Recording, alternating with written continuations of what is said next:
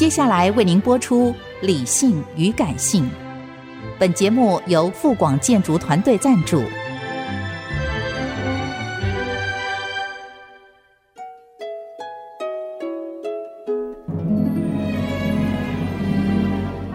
理性与感性不是天平的两端，而是一方向另一方渗透、影响，暂时取得上风的过程。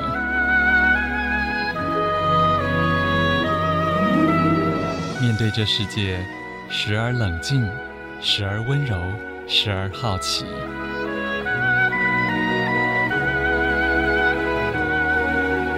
我是陈乐融，陪伴大家一起理性与感性。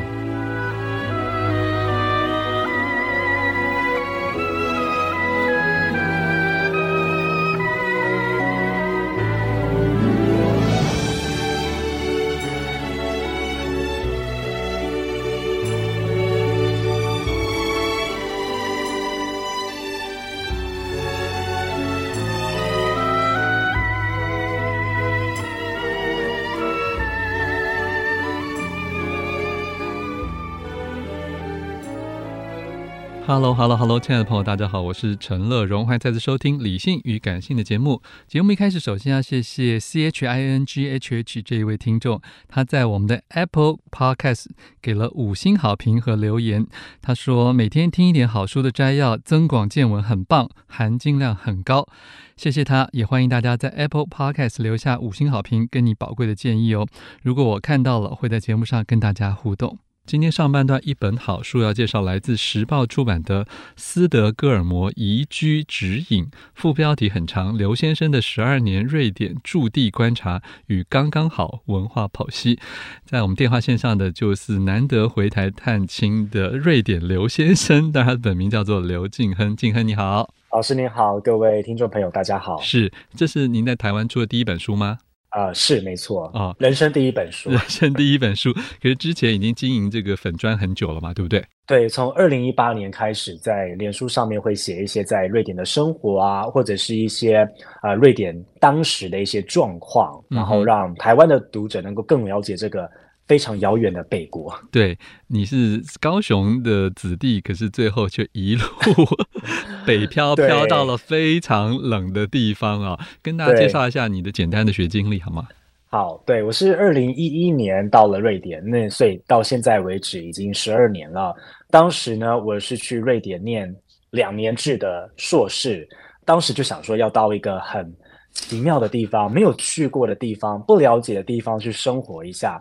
那当时也是觉得说，应该念完书就会回家了吧？结果一待就待到了现在十二年。嗯哼，而且工作一个接一个哦，这里面其实都参与了很多是国际级的单位，是不是？跟大家讲一下你是念什么的，然后为什么会有这么多机会？对，我自己的背景是传播科系，那我到了瑞典斯德哥尔摩大学念的也是传播相关的研究所。可是我开始工作了之后，一开始走的比较公关，后来又走的比较行销到商业的。那陆续有帮很多呃瑞典型的国际公司工作过，然后也有帮美商在瑞典的分公司工作。这样的商业工作工作了八年之后，大概在两三年前，我决定要投入一个瑞典的非营利组织的工作。那他们目标是要利用科技去解决很多现在。大家面临到的全球问题啊，比如说气候变迁啊，嗯、这种问题，其实是很很瑞典的这种模式哦。是，所以就是一直到现在，那接下来啊、呃，马上我十一月开始有一个新的工作任务，那也是到大型的国际组织，嗯、也是啊非盈利的方式。嗯哼，呃，其实瑞典是一个人口不多的国家，但是它在全世界的能见度以及这个我们说是美誉度是非常高的。那当然也因此会有很多人有一些幻想，是不是？先请这个刘先生跟大家戳破一些最常见、是最常见的幻想是什么？对，我啊，一开始在写这个脸书的粉专的时候，我都在开玩笑说，这是一个打破你美好瑞典北欧梦幻泡泡的一个小站。那这本书呢，其实写的也是差不多这样子。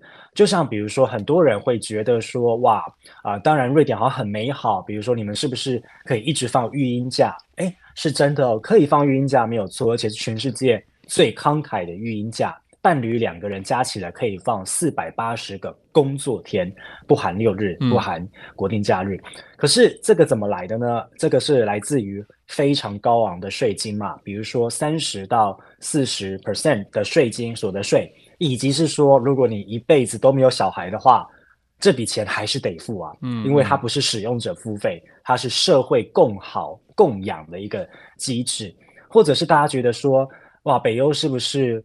工作压力很小，你们是不是可以啊？下午五点就下班？哎，是的，没有错。可是你可以五点下班，医生护士也有权利五点下班，百货业也有权利五点下班。Seven 的店员最晚上班到八点就很了不起了，而且他们真的只会帮你结账，不帮你做其他的事情。Uh.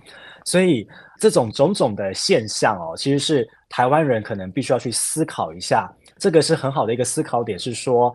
一个社会它的便利性是建造在什么样的基础之上？嗯、有很多社会成本，嗯，没错没错，是建立在很多人的牺牲奉献上。那你看到瑞典是这样子，大家都平等，你可以，我也可以的状况上，那要建立在就是很多人要将心比心，很多人必须要呃了解说别人也有一样的权利，跟他一样享受生活，而当大家都可以有这样的共识的时候，这个社会它就会变得比较。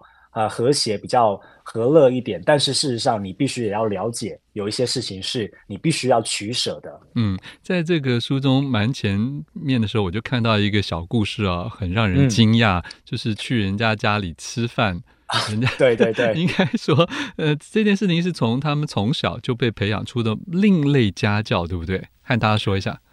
对，呃，这件事情呢，就是说，很多时候，比如说你今天。你到别人家，你当你是小孩子的时候，你到别人家做客，吃饭时间到了，通常是六点钟。那你的同学可能会下楼去吃饭，跟父母吃饭，你可能就要一个人待在房间里面，等他们吃完饭再回来。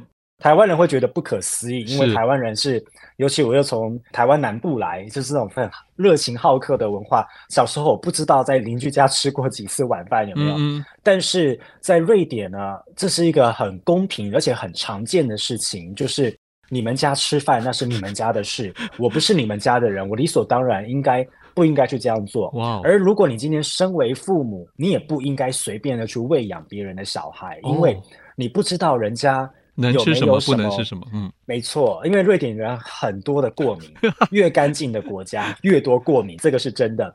各种食物的过敏，以及说你不知道啊、呃，这个父母是不是有想要给他小孩特别吃什么的事情，让营养均衡，以及是说，我觉得最重要的一点，这瑞典人的根深蒂固的观念是平等的观念，他们是一个连。酒钱、饭钱都不喜欢欠的国家，嗯、所以今天你养我小孩一餐，意思是说我要还你一餐，这是多麻烦的事，还要再把你小孩邀过来，干脆大家公平一点，互不相欠。嗯、那其实。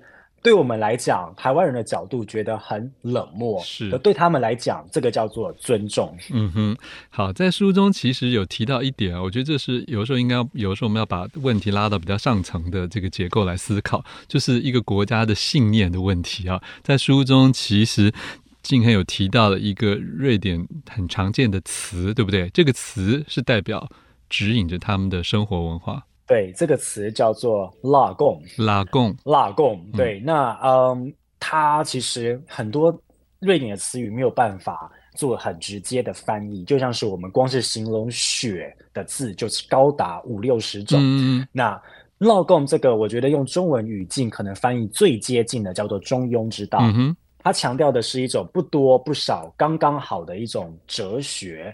那因为瑞典人他们很温和。那他们不喜欢极端，所以也造就了瑞典人的这个形象在世界上是非常的啊、嗯、中庸的。那拉贡的意思就是说，刚刚好就是最好。这个词是怎么来的呢？大家可以想象啊，传说中在远古时代，当瑞典人是 当年的维京海盗的时候，大家在同一艘船上是同舟共济的，每一个人都同等的重要，因为每一个人都有自己的功能在。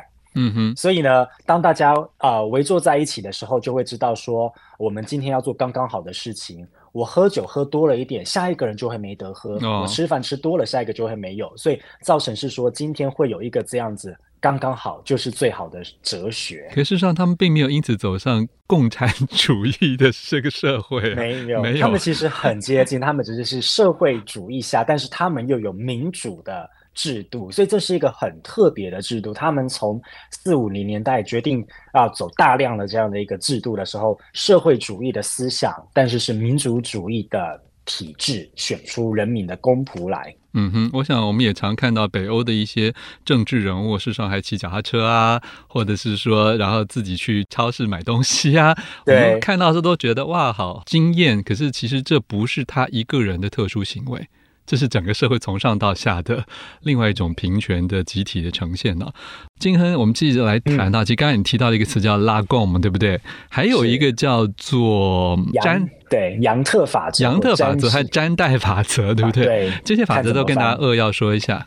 好，杨特法则呢，它的道理非常的简单，它在强调一个道理，叫做我没有比别人更好，我们没有比他们。更优秀，嗯，大家都是一样的，所以在这样的道理之下，他们其实从小，我觉得这个观念不太一样的是，如果今天你是在一个很美式的文化长大的话。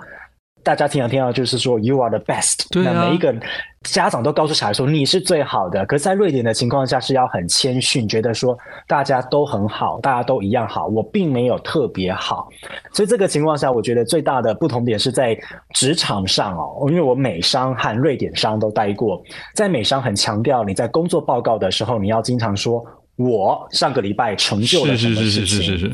在瑞典，我们绝对会说我们做了什么事情。我们很强调团体战，不是说你个人的成就。我们强调是团体的一个一个贡献。是，可是美商资本主义里面，还每一个还是要变得非常的 presentable 嘛，对不对？那瑞典人在这方面要怎么样又做到有一点点竞争的优势，但是又不得罪同柴呢？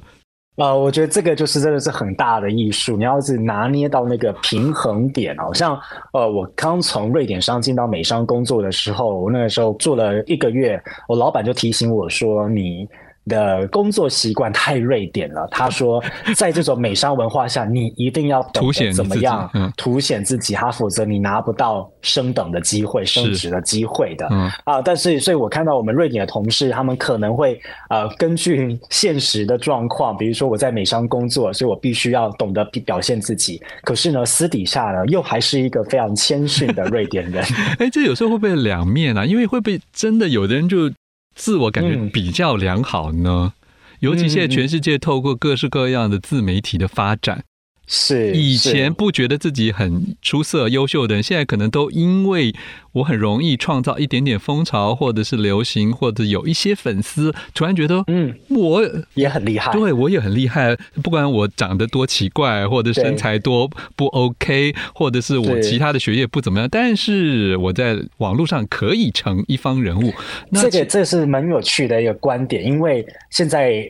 所谓的抖音或 TikTok 在 欧美的流行很流行嘛，包含瑞典的年轻人、小孩子在路边都在录抖音。哇哦！然后就有一篇那个报纸的社论有指出说，他说因为抖音毕竟还是很主流，比如美国或中国的文化强调这种个人的事情，所以他们会变，他们会担心说小孩会不会太早就觉得自己很厉害，对，就自恋文化，嗯。是，但我觉得这种在全球化的发展之下，嗯、这个是无可避免的啦。就算瑞典这样的国家，也会慢慢被影响。对，这是世界的一种趋势之一。好，就跟世界的还有另外一些大的趋势，也会影响整个社会上的所谓的公平这件事情，就是包括因为他们想要走的比较进步。啊，自由，所以呢，他们也接纳了蛮多的移民啊。那移民事实上，一旦对于一个同质性高的民族国家来讲，一定产生很大的影响。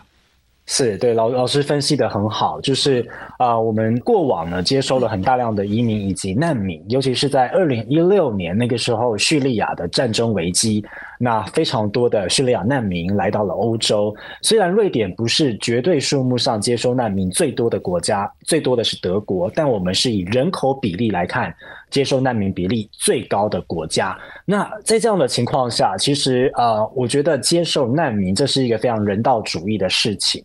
可是当你把他接受进来了之后，你没有做好妥善的安置，对这群人是非常不公平的。而且呢，这也是一个很不负责任的一个政府的政策表现。就连当时已经长期执政瑞典最温和的社会民主党老牌大党，嗯，都在。去年的时候，公开承认说，我们过去几年的移民与融合政策是失败的。嗯，他们在点评自己的过去的表现，这个也是很不容易啦。这政党评断自己过去是不容易。那他现在遇到的问题是说，就是。移民的这个融合是越来越困难，尤其你在在全球化的这状况之下，你随时随地，像就算我在瑞典，我都可以用 Line 随时随地跟家人保持沟通。嗯、你会变成说，你对于呃侨居国的向心力和认同度和融入感是比较低的。对，你可以完全啊、呃、不说瑞典话，完全还是可以在那边生活，每天可以用通讯软体跟家人联络。那呃，当然，很多人就是其实移民难民，他间接会影响的是说，如果他们的失业率高，他们的社会安定度低的话，他其实是会成为一些社会问题。比如说，瑞典现在呃遇到非常棘手的是啊、呃、社会的案件啊，这种枪击案啊等等的。所以呢，我觉得物极必反的原则，所以这样的情况下，他反而给了最反移民那些政党非常有力的证据和滋养的态度，嗯、所以造成这种。最反移民的极右派政党现在是瑞典的第二大党，嗯，让瑞典人不得不正视说，我们必须要让他进入政府来执政。那做成的结果当然就是说，现在的移民政策紧缩啊等等的。那这个社会现象是真的是有感的。了解，就算未来紧缩，可是事实上已经进来的人。他有没有这个意愿，或是有没有一些辅助的工具，让他更快的融入，或者是在地理条件上，嗯、其实其实你也写到了，他们连居住地区其实都是比较集中，隔离开。对对对对，所以这样子，呃，他还是已经进来了，那怎么办呢？对我，我觉得啊、呃，我自己的看法会是说，当然这个是人口基数的问题，就是现在有一个大量的移民群体，那你当然很容易就会看到呃。啊，为非作歹的那一群人，那可是呢，非常融合、非常成功的人，因为他们融合的太成功了，你反而不再注意他了。嗯、所以，我们看到那一群人，那我觉得这个有几个施政要点，就是瑞典政府在做。第一个，当然他们认为是教育的方式，就是他们还是认为教育可以是改善人的生活的一个途径。所以他们希望这些移民的下一代可以更好的融合。那对于现在这一代呢，他们是因为瑞典有非常好的福利政策，所以因此可能很多人会因为领了福利就不想工作。所以呢，变成是说，如果削减一点福利的话，目前正在做的事情会督促这些人可能去多学一技之长，去多做工作。那其实我我必须要非常老实说，就是嗯。有很多的工作是瑞典人不愿意做的，是是是。那这些工作是仰赖大量的辛苦的移工们在做，跟台湾可能也是类似的状况。瑞典其实没有本钱叫自己国家的的失业的原生这个瑞典人去做这些工作，这些人不愿意做啊。所以瑞典是需要大量劳动力的。你看瑞典的科技业。之所以发展了起来，是因为有大量的科技人才从全世界汇集到瑞典，造成了瑞典的斯德哥尔摩是仅次于美国戏谷之外最大的一个科技的据点哦。所以呢，这个是我觉得这种事情是两面刃，需要好好的把那个平衡给找到。对，但是为什么好像也有？一些瑞典人跑去芬兰去做一些比较某些阶层的工作呢？对，这个也是说，这是我书中写到的一个故事，一个啊、呃，那是阿尔巴尼亚的一个妈妈啊，其实年纪跟我差不多，就是三十六岁左右。那她因为在瑞典，她现在受到这个瑞典紧缩的移民政策，她再也留不下瑞典了。然后她呢，后来就被驱逐出境。那据说后来芬兰就有需要她，所以她也就是过到芬兰去工作，以及是说。芬兰现在打出了很优惠的移民方式，要吸引瑞典的科技人才，因为瑞典要紧缩了。可这批人他们还是想要居留在海外工作。芬兰就说：“来来来，你是科技人才的话，来我们这边吧。” OK，所以还是移民的流动就对了，并不是原来的 native 跑到别国去住。对，原来的 native 哦，对我们来讲，我们会认为芬兰是一个很无聊的国家。瑞典人觉得芬兰有点无聊，所以他们可能没那么想要过去。我自己的想法。好，我想任何地方再美好，也还是有很多人自杀，很多人得忧郁症，很多人是沦入社会底层的。所以大家一定要用一种平常心，跟一种站高看远的角度来了解全世界啊！欢迎大家参考这本时报出版的《斯德哥尔摩宜居指引》。非常谢谢刘敬亨。谢谢老师，谢谢各位听众朋友。